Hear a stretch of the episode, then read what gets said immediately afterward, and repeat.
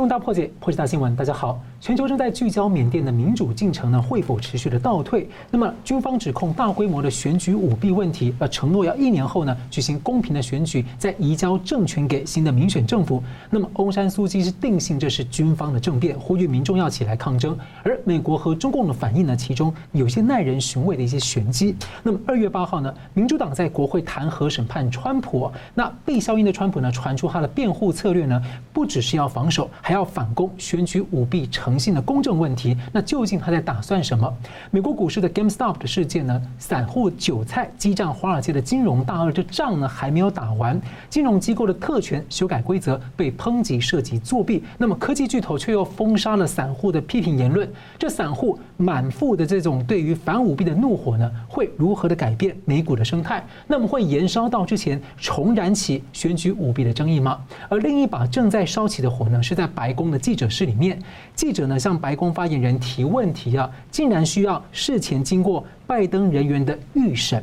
那么发言人呢还向媒体形容说自己啊像是在精神病院的秩序员，那么不就影射我们记者呢是精神病了？所以即便说媒体对当对待拜登是非常的友好，但却有遇到这样的待遇。我们来介绍两位破解新闻的来宾：总体经济学家吴家龙先生。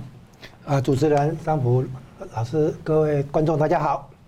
香港时事评论员桑普律师，主持人好，吴教授好，各位观众朋友大家好。好的，我们先看到这二月一号啊，缅甸军方说他们是依据宪法接管的权利，扣押了总统温敏，软禁了这个国务资政翁山苏姬。那这是军方答应交。递交权力给民选政府十年之后呢，再度掌权。那么缅甸的政局其实相当的复杂啊，就是中共方面呢，跟缅甸的各方阵营都有相当程度的经营交好，包括二零一六年掌权的翁山苏姬呢，也是相当的积极呢，跟中共的这个建立一些相关他们的关系。那现在呢，军方宣布说国家一年的紧急状态，那理由是呢，要查证去年十一月的十一月的大选舞弊的指控。不过有媒体引述这个美国国务院的官员说法说。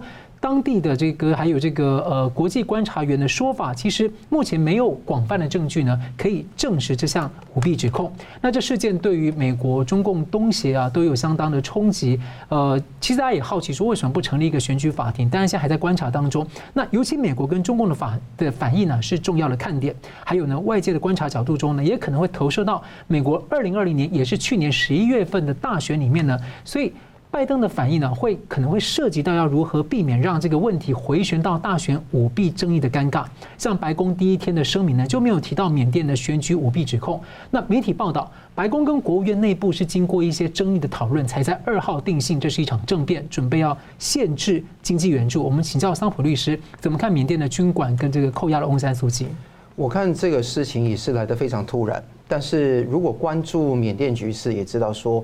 啊，翁山书记跟军方的那个紧张关系，其来有自，基本上是三年多以前已经开始了。对，那你也看到，在整个宪法畸形的宪法下，一五年有第第一次大选，但是保留二十五趴的议议席给军方。那而且军方也对于修宪、内政、国防啊，尤其国防、边境，还有那一些主要官员的任命有否决权，有同意权。所以这个地方是非常激情的。去年十一月的选举导致了百分之三八十三的议席，民选议席的百分之八十三由全国民主联盟叫 NLD 来去那个啊当政。这个地方威胁得到军方的统治能力。好，问题来了，这个地方民众会怎么看法？缅甸仰光有很多的抗争跟示威在那边出现，他们的不是走到街头，是敲锅子，或者说响车的警号。那而且他们基本上也是对于这个情况很不满。那另外一方面，你看到美中怎么看这个事情？先看中国，中共是怎么看这个事情呢？就汪文斌只是说希望缅甸各方维持政治跟社会稳定，不押宝，但基本上早就押了宝。如果熟悉那个缅甸的情况，你知道说这一位这个缅甸军方的总司令敏昂莱跟习近平是早就有关系的。二零一一年十一一一年的十一月，当时的敏昂莱是跟中国去那个谈双边的防务合作协议，也跟习近平呢去沟通关于这个科钦邦的冲突的问题。这个只是刚刚开始，也是缅甸当时投共或者说进一步投共的一个新的一个开始。好，之后怎么办？你看到这个一千七百公里的一个铁路，从云南出发，一直到那个缅甸的那个港口，基本上是想突破中共的印太的那个策略里面，美国印太策略里面对于那个马六甲海峡的封锁。这个一千七百公里的一个铁路，从云南开到那个那边，除了铁路，假票港，对，所以那个是很严重的。若开邦到那个克钦邦，基本上这一条铁路，那除了这个以外，还有涉及到，比方说炼油的设施啊，甚至甚至是有些油从伊朗出发到缅甸炼好，就可以到中国去了。那希望用这个地方突破美国。慢慢在川普时代形成这个印太策略的封锁链，这个地方是中国的一个重要的战略。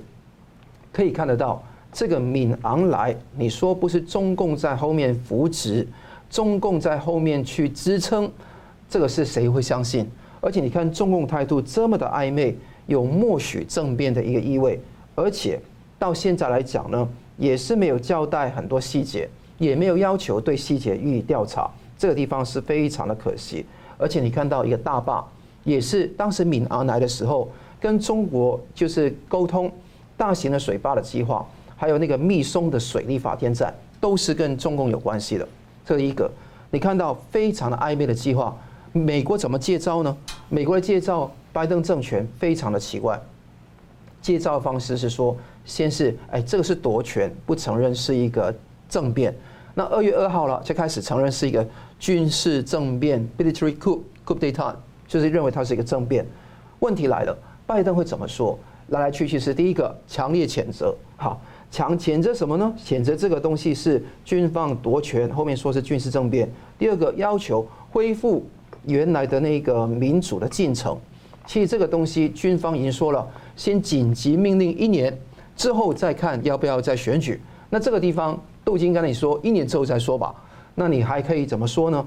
软性的第三个威胁重启制裁。好了，最近重启了一个制裁，就是把原来的那个发展的资源基本上都断绝掉。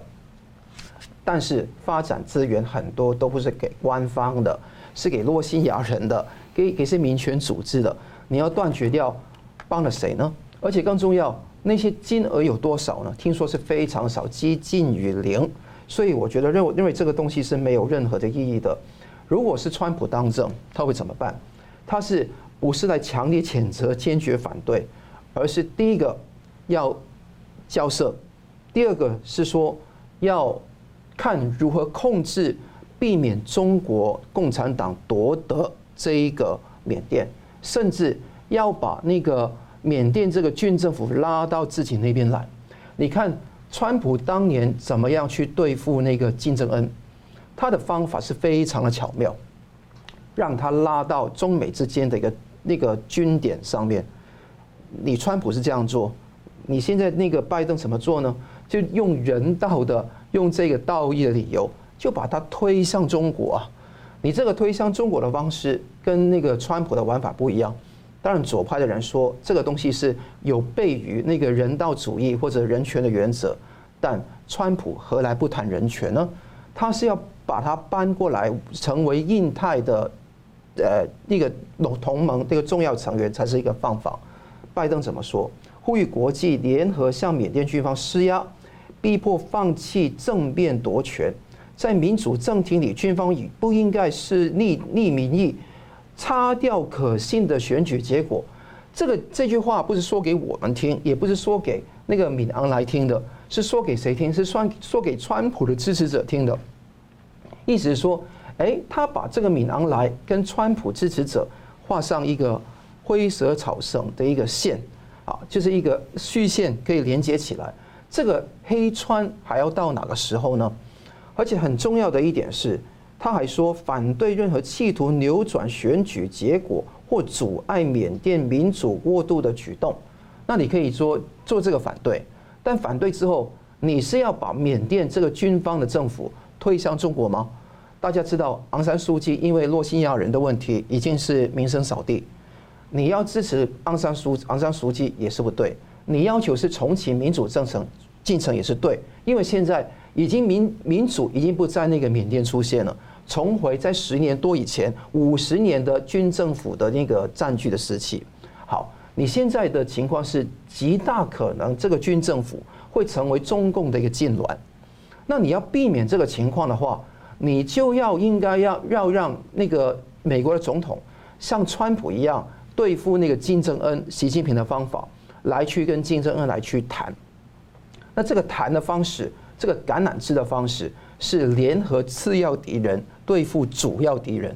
如果你认为说现在缅缅甸这个军政府的恶比习近平还要大的话，你对全球的一盘棋你是不会去下的。要下这一盘棋的话，你必须要连他来对付习近平。怎么连？你看川普怎么去对金正恩，就是一个启示给大家。所以我认为说，现在第一个。美国政府应该要做的，当然我不期待这个拜登政权会做了，他会逼中国表态，你站哪一边？你跟我说清楚，不要跟我讲说，呃，各方维持什么呃政治跟社会稳定就算，你站哪一边？美国就站在民主那一边了。美国这个道义的理由不会萎缩的，要促进这个军政府赶快促进那个民主选举，不要等一年。你中国怎么说？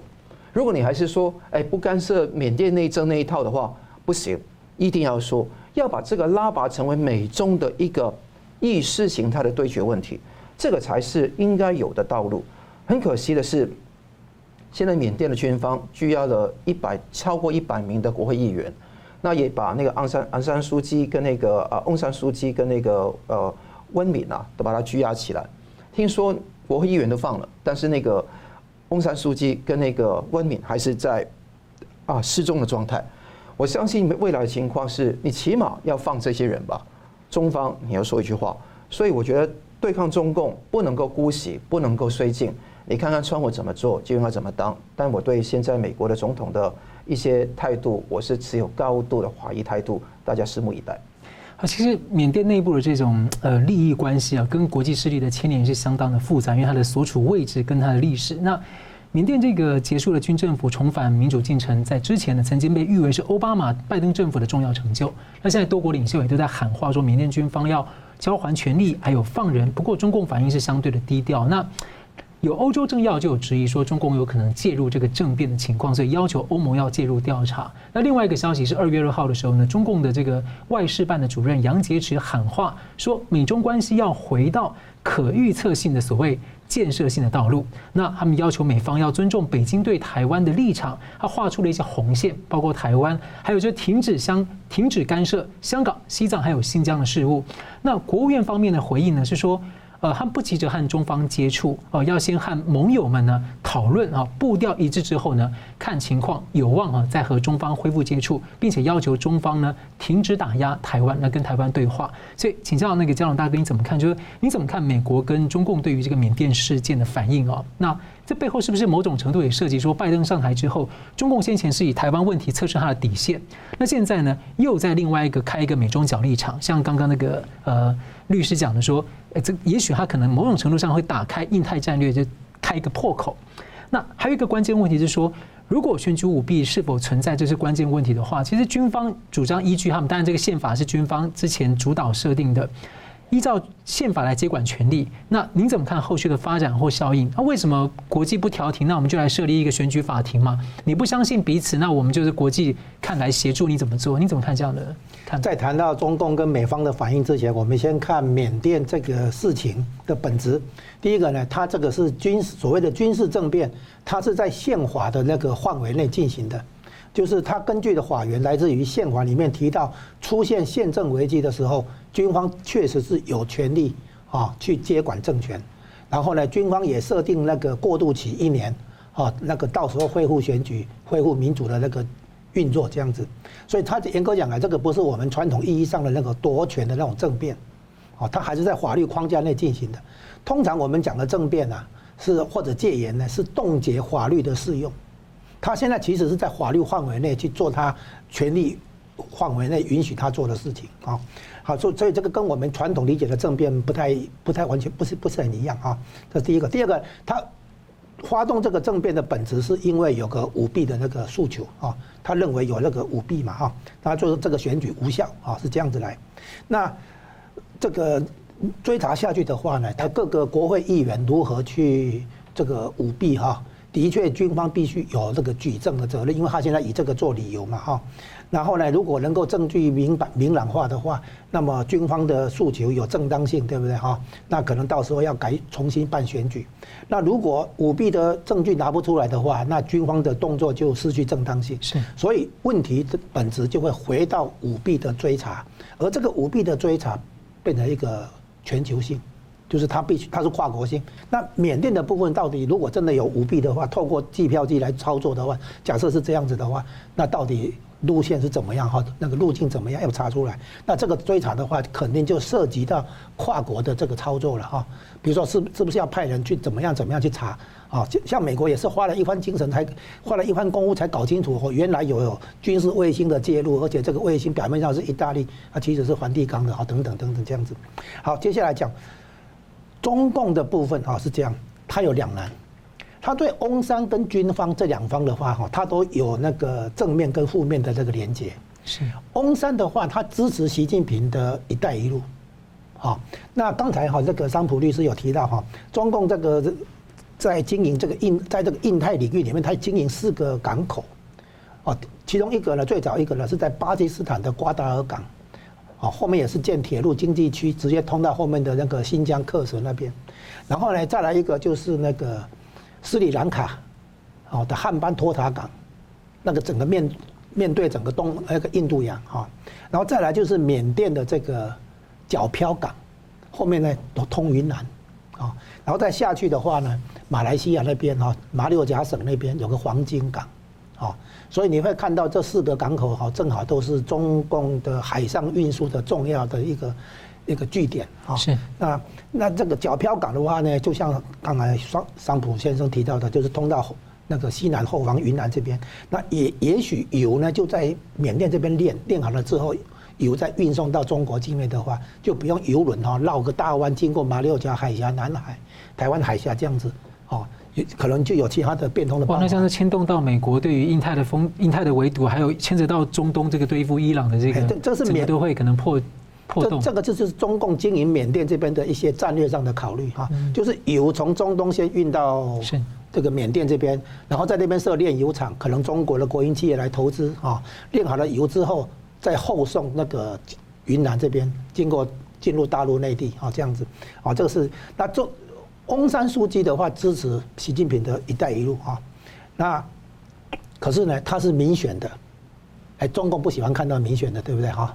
那军方的话呢，他本来就跟中共有连结，可是军方去发动政变的话，这个要把民主的运作拉回来的话，好像也不太符合中共的这个立场，所以呢，都是一正一负了哈。那个翁山书记是以民主的姿态，可是呢，却是支持习近平的一带一路哈。那军方的话，表面上跟中共长期有来往，对不对？可是他现在却发动政变去推翻。这个翁山这样子啊，理由是追查舞弊。那中共是跟拜登是合作伙伴嘛？哈，那中共帮拜登用舞弊的方式上台嘛？那所以现在追查舞弊的话，可能对中共也不是很好啊。好，那中共在军方现在有一种说法，就是说中共的介入哈，是给拜登脸色看。啊，就是说你刚才提到美中角力场，对不对？哈，美中角力场长期以来当然是台湾，对不对？可是除了台湾之外，在印太这个领域，是不是还有其他角力场？答案是 yes，有的。第一个呢，最早先就是北韩，北韩完了之后，南海，现在南海完了之后，印度，然后呢，现还有呢，最最近又有个澳洲，对不对？然后现在多了一个缅甸，所以呢，美中角力是无所不在的，并不特别挑选或者不挑选缅甸的哈。但是因为缅甸现在特那个特殊的情况，现在有人说中共透过军方政变在警告拜登。好，你给我小心一点，你要多配合我，好，不要选上了以后哈，对我过河拆桥，翻脸不认人。所以有人说这个是中共在警告拜登，啊，逼拜登那个接受中共的一些条件，在谈判的时候这样子。好，好，现在讲美方这边，美方这边的话，拜登很尴尬，因为他的主要理由，军军方政变的理由就是选举舞弊嘛。啊，那这个东西查下去的话，对拜登不是不是好看的事情啊。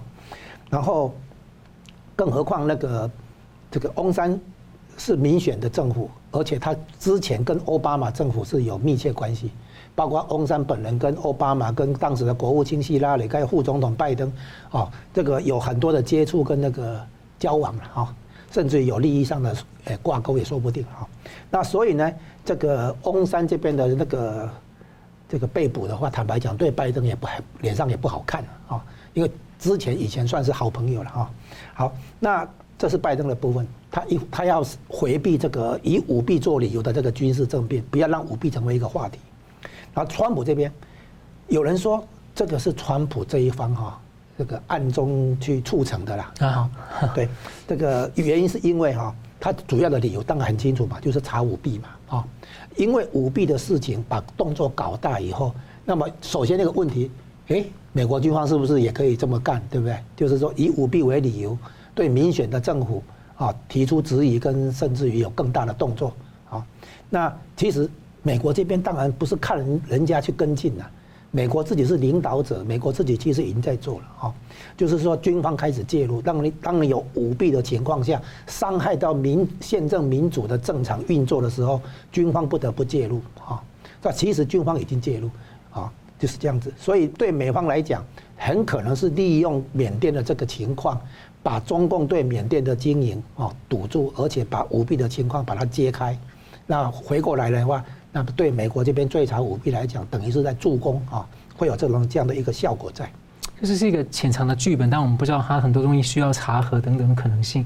那我再追问一下那个律师啊，您怎么看？就是在这个时候就捅破一个洞的时候，然后杨洁篪出来喊这个美中关系要回到可预测的建设性道路，还有刚刚提到说不要干预香港跟台湾的议题，你怎么看？就是。这当然是一个荒谬绝伦的一些话。杨洁篪这一番话是老掉牙的中共的大外宣，而且更清楚的是说不要干预别的国的内政。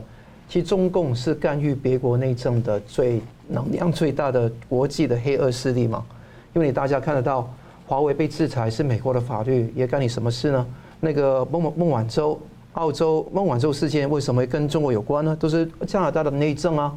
孔子学院是美国跟全球各地的内政啊，英国要那个 BNO 的问题要给香港的一些 BNO 持有者的签证，英国的内政啊，澳洲的情况也是如此，不买什么东西也是澳洲内政，为什么他他要干预呢？而且更重要，香港本来就中英联合声明，本来就应该是国际的问题，是一个国际条约登记在联合国，必须要中国要遵守的。台湾，中华民国台湾根本不属于中共的。更清楚的，这个地方是无可否认，这个是跟中共的内政完全没有关系。再看到西藏跟新疆，就犹如当年那个纳粹集中营关押犹太人，难道全世界都不关心？不不不关心的结果怎么样？张伯伦税金政策导致希特勒纵容他攻击波兰，第二次世界大战，这个历史的教训大家还不记得吗？普世价值、普世人权是很重要的，而且看到缅甸这个事情。你从普世的角度、普世价值的角度看，看得到，哎，这是违反了民主的选举，没错。但是你从全球的策略来看，更需要看这个政权，无论以前的昂山素姬、呃翁山苏姬，跟现在的这一个所谓的敏昂莱，都跟中共过从甚密。就换人做做看，A 的丑丑角换成 B 这个当丑角，那最后丑角，最后最后是怎么样？是那个习近平。美国还要不要对付中共？美国还要不要对付？如果要对付，不要拘泥于这个东西上面，不要拘泥于什么是什么多边合作，要跟其他国家都谈判完成了、成功了，我们才去合作，才去攻击，才去发动反制。我觉得，如果说这样子来看一件事情的话，并不是美国的福气，也不应该成为我们今后美国看到对抗这个中共黑势力的一个。啊，范本要做的就做，不应该拖泥带水。我们休息一下，马上回来。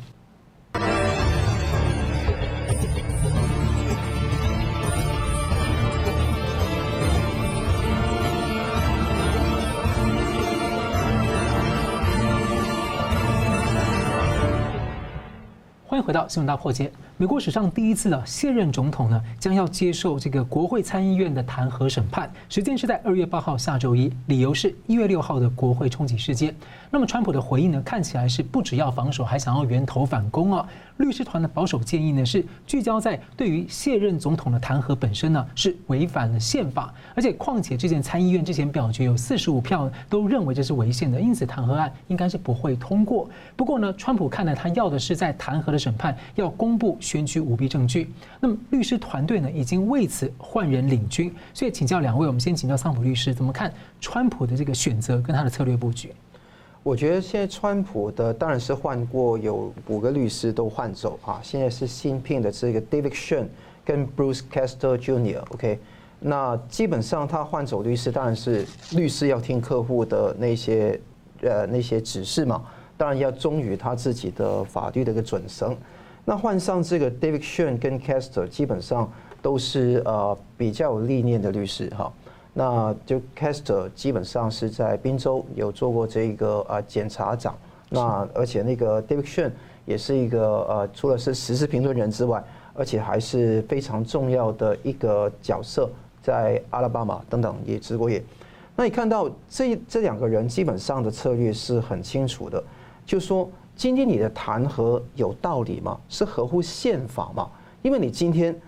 众议院他通过这个二三二对一九七票的那个弹劾案送到参议院，参议院的一百个参议员就成为了陪审团，那也是由联邦最高法院有有一个法官来这边去当。不过现在大法官看起来不来了。对，大法官不来了，因为他觉得说这个呃就不来，那就任命另外一个法官来。那问题是这样子，这一些就是川普他的策略就看准一点，就很简单。就好像 David Schoen 所说的三个重要理由：一个弹劾违宪，弹劾就好像被当成一个武器来使用，已经得到四十五个参议员的一个同意。刚刚主持人也说到这一点，你看看根本门槛达不到的，要六十七个参议员，就是民主党五十个，共和党十七个才能通过。那先前一开始是有十个共和党员倒戈嘛，那现在缩小成为五个。你可以看得到，这个地方是不可能通过这个弹劾案的，但硬要这样做，而且非常违反常识。美国历史上，我自己翻一翻哈，众议院通过弹劾案交给参议院，通常都被否决的，应该是一般都被否决。一八六八年有 Andrew Johnson，一九九八到九九九年大家耳熟能详的是 Bill Clinton 克林顿，那基本上都是被被挡掉。那问题是到这个地方会不会被挡掉？我觉得一定会被挡掉，因为看到票数他都拿不住。但他提出的理由，第一个是弹劾违宪，你不可以弹劾一个已经离开了任期的总统，这是荒谬的。那民主党跟他们的律师团的理由是什么样呢？是说一月一号那那那件事情是发生在川普任内，所以行为的时候当做一个弹劾的标准来审判。各位。大家知道，这一个在参议院里面的这一个弹劾的东西，不是一个正式的司法审判啊，它是一个政治的操作，this politics，这个根本不是 law，也不是 judiciary，这个要搞清楚。如果说你是因为那个 partisan politics，因为偏袒于一党的政治来去整川普的话，去黑川的话。我觉得这个不会成功的。那川普他如果有违法，当然法院他们就判他就好了。没错，检察官检查处处理就好。为什么要用政治的方式去处理？没错，所以整个是一个政治的政争，根本不是一个法律的判决。七十七页的 brief，七十七页的那个诉讼的摘摘要，基本上是非常恶心的。简单一句话，他说川普当天一月六号就好像一门上了膛的大炮，对准了 Pennsylvania Avenue，对准了那个。宾宾州的那个道路，就直通国会的那条道路，哎，危及到危及到所有在那个国会山庄上面的议员的生命。他说这个已经明确的有责任，是反民主的措施。说他召集暴徒前往，我觉得大家看到当天所有的情境都不会有这样的看法的，因为他根本没有去动员暴徒，什么暴徒去前往，他们都是一个民主运动的抗争者。那你看到他们的破坏是什么？他们有杀过什么样的人？反而有五个人被杀，可以看得到这个事情，大家要看看得非常的清楚。另外一点，民主党口口声声说的团结在哪里呢？当时民主党的议员克利本说，可能不在拜登就职后一天一百天内去提出这个弹劾案，又不见了。团结在哪里？你牺牲掉拜登政府任命官员的时间来去搞这个川普，这个地方可以让让美国两极分化的情况舒缓吗？这个不可能。更重要的是，你看得到川普对于选举公正这个地方还是很追求的。那刚刚 David Shen 有三个重点，一个是弹劾违宪，一个是禁止在任总统是不民主的。你不可以说我先弹劾你，之后了，哎，判你有罪了，之后再通过一个普通多数的决议案，禁止你以后出任任何公职的权利。这个东西根本是跟中共基本上是没有什么分别的。如果你用这个方法来对待一个人的参选权，是绝对不对的。第三个东西是 David Shen 讲得很清楚，川普的言论是受第一修正案宪法第一修正案的保障，言论自由不受剥夺，这是绝对的权利。我希望这个这三个点是说得很好。C a s t e r 也讲到，宪法的力量备受考验，它是富弹性的，应该是战胜党派之争。所以这个地方本来就是一个党派之争，不应该让宪法模糊。这个地方是大家守护宪法的一个非常重要的关键。至于川普说。那个呃，除了那个弹劾总统，弹劾一个已经退位的总统，已经卸任的总统是违背逻辑跟常识以外，你弹劾他来干嘛？他已经不在位了，所以这个地方违背之外，还有更重要的是选举公正性。刚刚主持人也开始提到，选举公正性必须要去讲得非常的清楚。这个地方如果他要作证，他要把川普的一些说法说出来，但场合要不要在这个地方说？那 David Shen 在最近的一月三十一号的一个发表是说，不会提出选举舞弊论，他觉得这个不是重点。的确，因为一月六号我们是被动挨打的嘛，我们是被告嘛，所以我们只是针对控方啊，就是所谓这些民主党参议员的控告来去反击，就是所谓的那个有没有所谓的煽动判断的问题。但这一个选举舞弊必定会拿到台面上来。不一定在这个国会山庄，也甚至不一定在司法部门，是在舆论媒体，我们都摆事实讲证据，只要真理在，光明在，都可以战胜黑暗。是，同样问你请教这个嘉龙大哥怎么看？哎，民主党提这个弹劾案哈，表面上的理由是一月六号那个川普支持者在大游行的时候，有一些人冲进去国会的这个事件啊，这是表面上第一层理由，然后私底下的理由据说哈。就是要阻止川普以后参选总统了哈。好，那跟针对这两个层次的理由，川普都有对策哈。那首先呢，哎，我们知道那个共和党这边的论述很简单嘛哈，弹劾是针对现任总统，然后呢成立之后是要他下台，哦，这个不是在对现任总统啊这个打分数，还是说给他打打打脸就算了，这是有实际法律效果的。弹劾成功的话，总统要下台的。那么一个卸任的总统，你去弹劾没有意义的啊，所以这个是违宪。所以共和党这边的论述是这样子，这个呃被说成是比较保守的一个论述啊。然后这个在共和党内部哈，这个五十个参议员里面，四十五个认为这个的确是违宪，违宪这个说法成立这样子。那投票过了以后，就是共和党内部的投票过了以后，川普呢就利用这样的一个局面。他把议题上升为来谈选举舞弊，为什么？啊，因为就是针对你说的那个国会冲击事件，为什么会有国会的那个大诶大大量的支持者出来游行啊，来支持川普？就是因为希望国会把这个舞弊的事情作为一个根据来拒绝这个认证嘛，哈，希望对川普做出支那个支持的这个有利的这个判决嘛，哈，就是。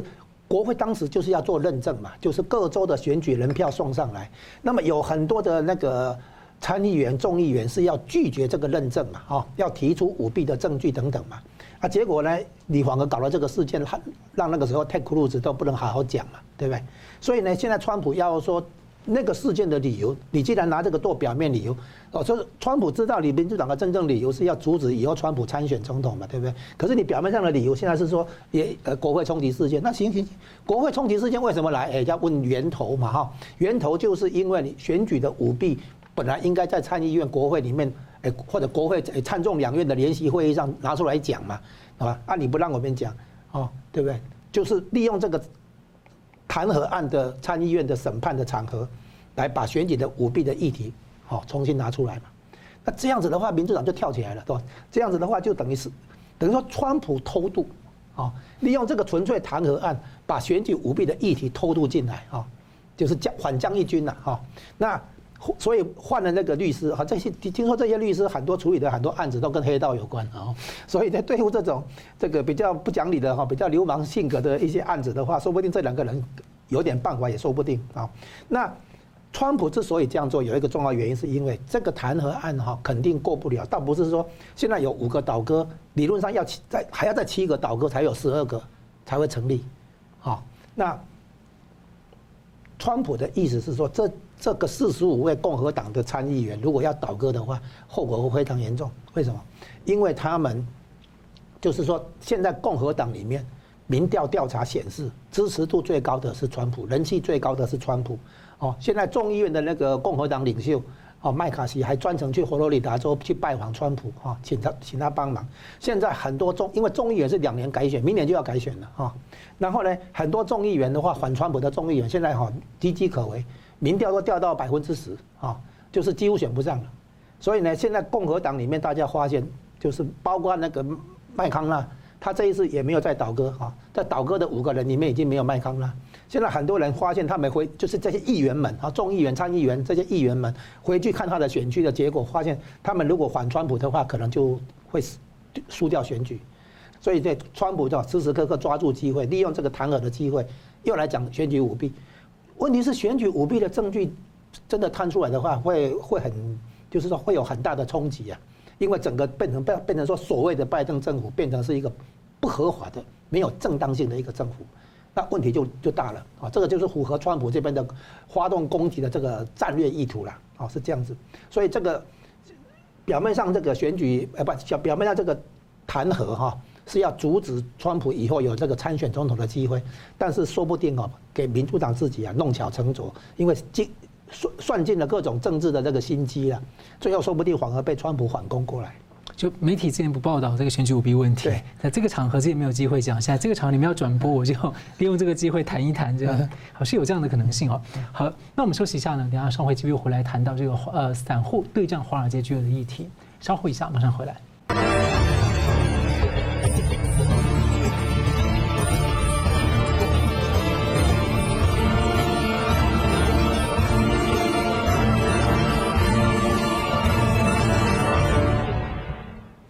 欢迎回到新闻大破解。美国股市呢，史诗级的亚空战呢，上周进入了激战，被认为是自不量力的这个网络年轻的散户乡民啊，对战的金融对冲的大鳄鱼，要实现所谓的乡民正义跟金融正义啊。那在韭菜们的团结反攻之下呢，镰刀们呢也是在互联反制，不过呢被批评是在公然作弊啊。那这场仗还没有打完，美国股市呢还可能会持续的震荡下去。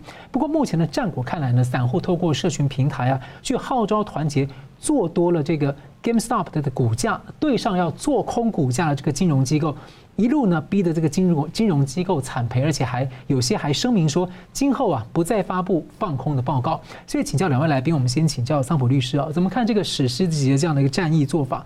这个电玩的零售商呢，基本上已经成立了三十七年了，那他一直以来有大概五千多个零售店，也很受那个年轻人的欢迎。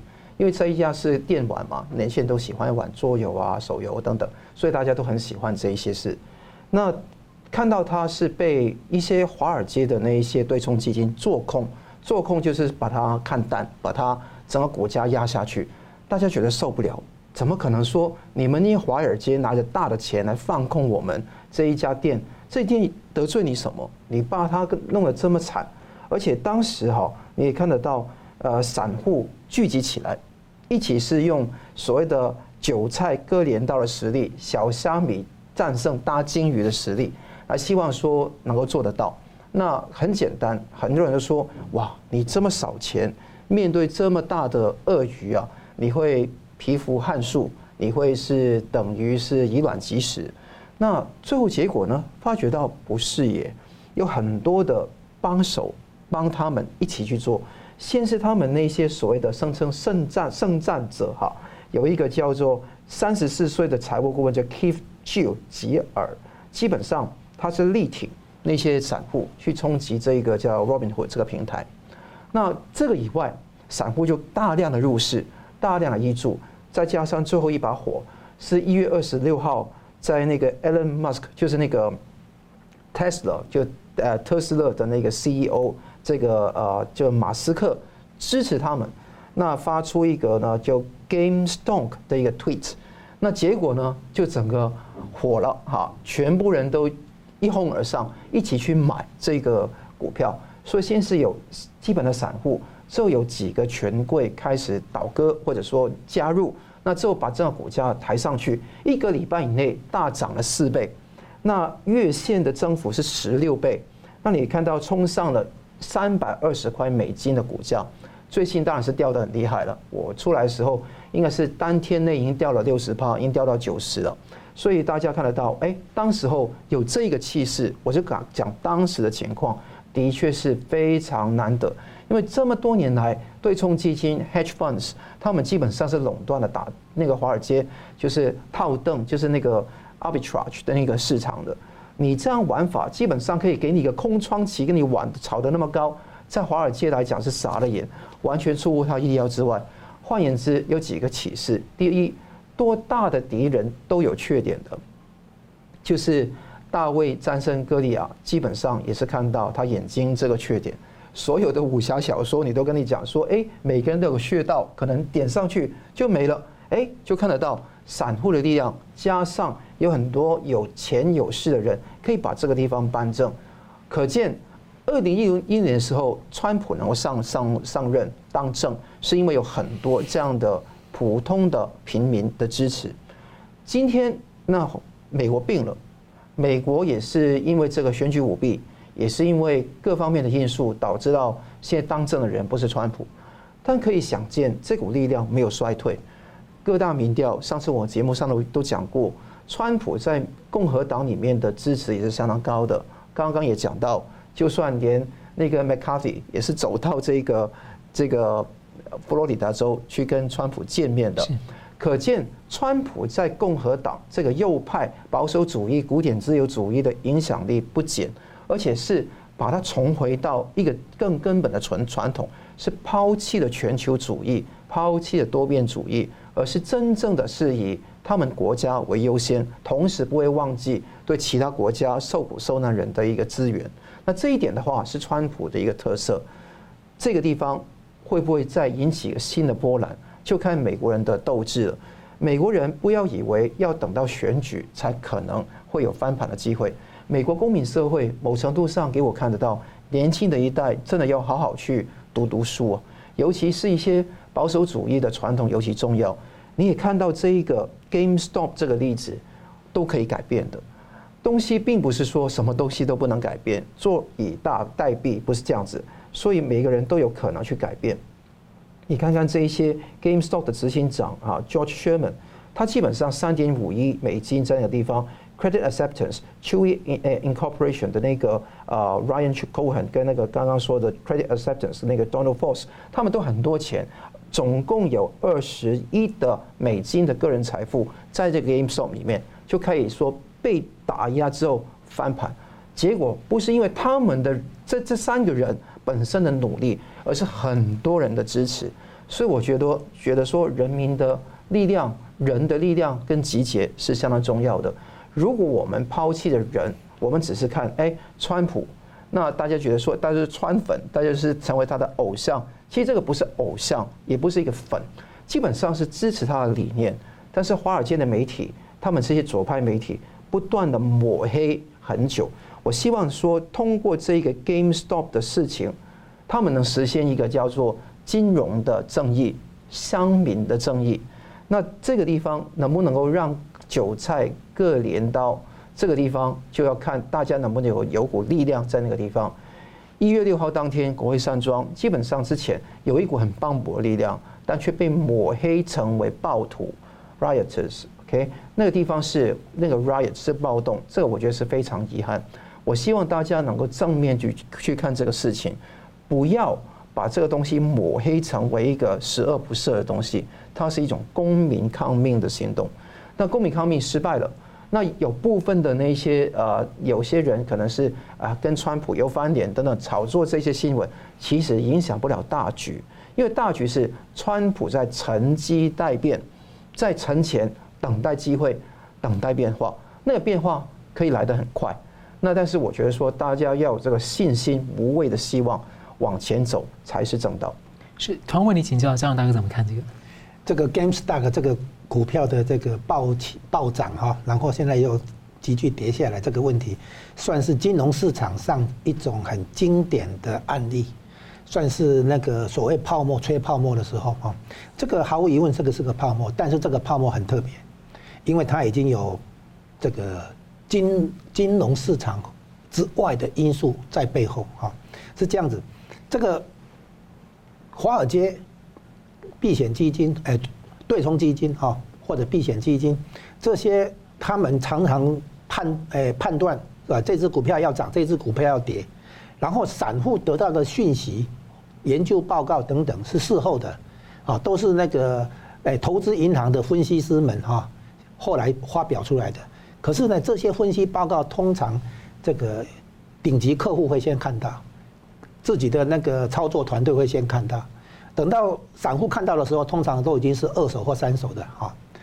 然后呢，这些华尔街对于市场有主导性啊，他们的讯息优势，他们会去做调查，会去接触企业诶高层，了解诶接单进状况如何，毛利率如何等等哈，获利展望如何。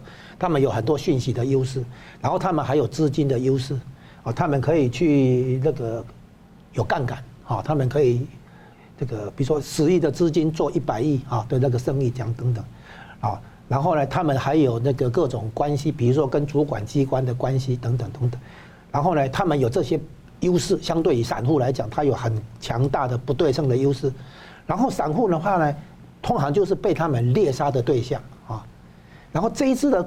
按这一次的事情会特别，是因为这一次他们华尔街的这些大鳄啊，反而被散户猎杀，好 叫，所以呢，有些大陆的网友就把它取一个名字叫做“韭菜”，来反攻这个镰刀啊，韭菜来割镰刀，本来是镰刀割韭菜啊，这样子。那这个东西有一个重点就是，散户如果要一一定要集结，个别散户当然没有这个力量。第一个，散户要集结，所以呢，散户有一个平台，在这一次用那个 Reddit 的里面的哈的一个。对话的平台，然后在那个里面大家讨论，啊，等于是造成啊同进同退这样的一种力量出来。所以第一个，散户们要有一种沟通的平台，交换讯息的平台，这是第一个。然后第二个呢，散户们要有下单的平台，做交易的那个平台，啊，愿意来接单来完成你的交易。那这两件事情呢都具备了之后，然后呢，有谁能够在社交平台里面号召散户们来一起行动？好，那个叫做点火的火柴，GME 这一只股票太超过，就是它的换空的那个数量是发行量的大概百分之一百四十，普通你换空到一个百分之四十五十已经很严重了，它还换了超过发行量啊，所以说是稳死的。对散户来讲，任何是有在操作股票的人一看就懂了，这不用大学问啊。你做空的话，意思就是你借。股票啊，然后预先卖掉，那股票会借给你，就是你的经纪商手上有这些股票，他看一看情况，觉得可以借，他借给你。那你怎么可能说借了股票来换空，做到换空的程度是流通股数的百分之一百四十？所以因为过度换空，然后这个理由当然乡民可以同意嘛，这个你不需要大不需要很大的学问嘛，你你不用念研究所嘛，就可以看懂这个东西。所以过度换空的结果。引来乡民的围攻，然后这样的这种情况哦，就是说说，如果你是矿工的那一方，哦，股价上升对你不利，你要补缴保证金啊。如果你口袋够深，一直撑了下去也没也没事。现在问题就是他们已经撑不住了啊，比如说二十亿美金、三十亿美金就完。玩完了，听说总共的那个避险基诶对冲基金大概赔了将近两百亿，就这样子。你你的口袋如果有三百亿，可能还可以撑得住。那你没有三百亿，只有三十亿，那可能就被被爆掉了哈。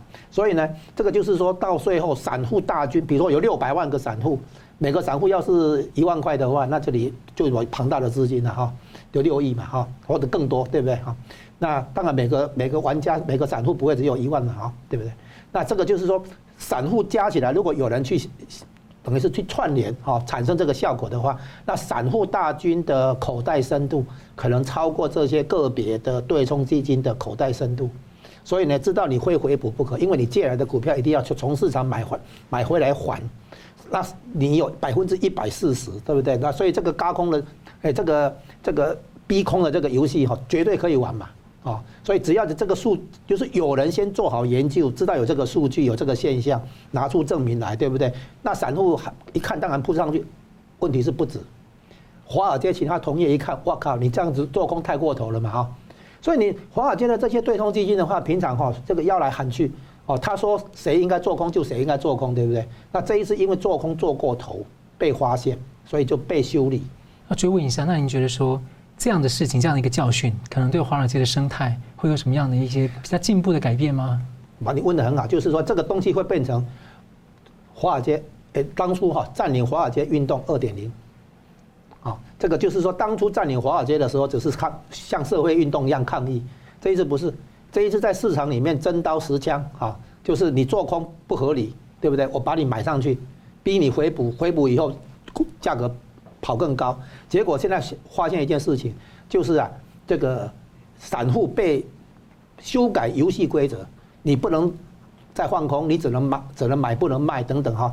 就是说，现在一些散户所面对的游戏规则被改变，然后呢，财政部或者监管单位、其他单位还要来调查，说你们这样算不算操纵股价？散户一想啊，你华尔街的赚钱方式，我散户不能，只能你赚，我不能我赚。也就是说，从这个事情里面透露出很多的所谓腐败，所谓的深层政府这些力量哦，对于散户的这个这个等于是霸凌一样啊，散户觉得被霸凌了，是哦，所以其实很多散户都知道这个是泡沫，他们都准备亏钱的，他不是要赚钱，他就是要给你好看，一棒接一棒，一棒接一棒，把股价抬抬上去，从当初大概四块钱五块钱，让到背后过了四百块，对不对？他们当然不知道这个是风险很高嘛，知道啊。但是呢，就是说的相当于什么牺牲，就是要对给这些腐败者一个警告啊，一个教训。所以呢，你现你你现在那个去跟他讲那个逻辑哈，不不适用。这一次等于是一个乡民的那个反对于精，就是草根对精英的反叛，散户对大鳄的一个反叛。啊，所以对华尔街来讲，这个是占领华尔街二点零。那你觉得说，因为在选举舞弊之后的争议之后，又发生这样的事情，那刚刚很多这样的声音才被。整个社群媒体整个压下来，现在发生这样的事情，又是有这样的感觉，规则出问题的状况。你觉得在政治上会产生冲击吗？这个就是说，那个川普这边的诉求嘛，选举舞弊，对不对？然后没有找找不到地方去来还还给还给大家一个正义嘛。现在一样，现在这个散户在这边的话，这个又又被霸凌嘛，所以他们已经看出来，所以深层政府的一个重要的力量就是华尔街嘛。那华尔街对对那个散户的这个欺负的话，相当于这个政治层面的话，对很多选民的一个欺霸凌欺负一样嘛。所以呢，那个川普等于让很多腐败的行为在很多地方暴露出来。是好，那我们最后节目最后呢，我们各用一分钟总结今天的讨论。我们先请桑普律师。嗯，缅甸的这个军事政变这个事情呢，是拜登这个新政权上任的一个呃第一个国际危机的考验。我觉得暂时他还没有通过这个考验，也是第一次的公开的凸显出拜登政府，我觉得说没有办法应付这些国际危机的一面。因为如果真的是有能力去应付这个国际危机，他的态度就正如我刚刚说的，不用这个方法。但我觉得说有失之士很多。刚刚讲到 GameStop 这个例子，全球人类的文明不会一下子因为某一个人窃国而毁掉的。因为人民的力量，我尤其是每一个人的那个对于真善美的追求不会萎缩，也对于川普现在面对这个弹劾案也是心有不安，因为怎么可能弹劾一个已经不在其位的总统？这是违背常识的。所以我相相相信说，无论是缅甸这个军事政变，会让人家觉得说这个会呃延烧一段很长的时间。我感觉这个地方没有这么快落幕。但未来会怎么样？拜登的这个本色会慢慢显现给大家知道。好了，嘉龙大哥，我们现在看到社群媒体啊封杀啊，包括川普都被封杀啊。然后呢，现在我们看到这个投票的时候，社群媒体那个封杀就是言论自由的受伤哈。然后投票的话，选举自由受伤，被舞弊，对不对？现在的话，在金融市市场上啊，你连交易的自由都被封杀，或者说被要要受伤，对不对？所以这一连串的那个现象啊，显示个人自由在很多层面哈都受到打击、受到伤害。所以对美国来讲，现在啊进入一个大觉醒的时代，以首首要的事情就是要保卫个人自由，啊，从言论自由、选举的自由到交易的自由，这现在是我们现在看到的。将来呢，可能还有会有宗教信仰的自由，这些啊，跟很多的相关的自由，就是现在这个这个时代的一个重要的主题，也是川普这边一直在进行的一件事情，就是把自由找回来，把正义找回来。好，非常感谢两位来宾很精辟的分析，感谢观众朋友的参与。新闻大破解每周三五再见。Hello，各位观众，感谢您的收看和支持。如果您喜欢我们的节目的话呢，请记得按赞，并且订阅我们新闻大破解的频道，并且要记得要开启旁边的小铃铛，按下去之后呢，会定期的接收到我们最新节目的通知。那么，如果您对我们的节目呢有任何的感想或心得的话，也欢迎您在下面的留言区留言来和我们交换意见。新闻大破解的节目呢是定期更新，每周晚上九点半会定期更新。我们下次再见。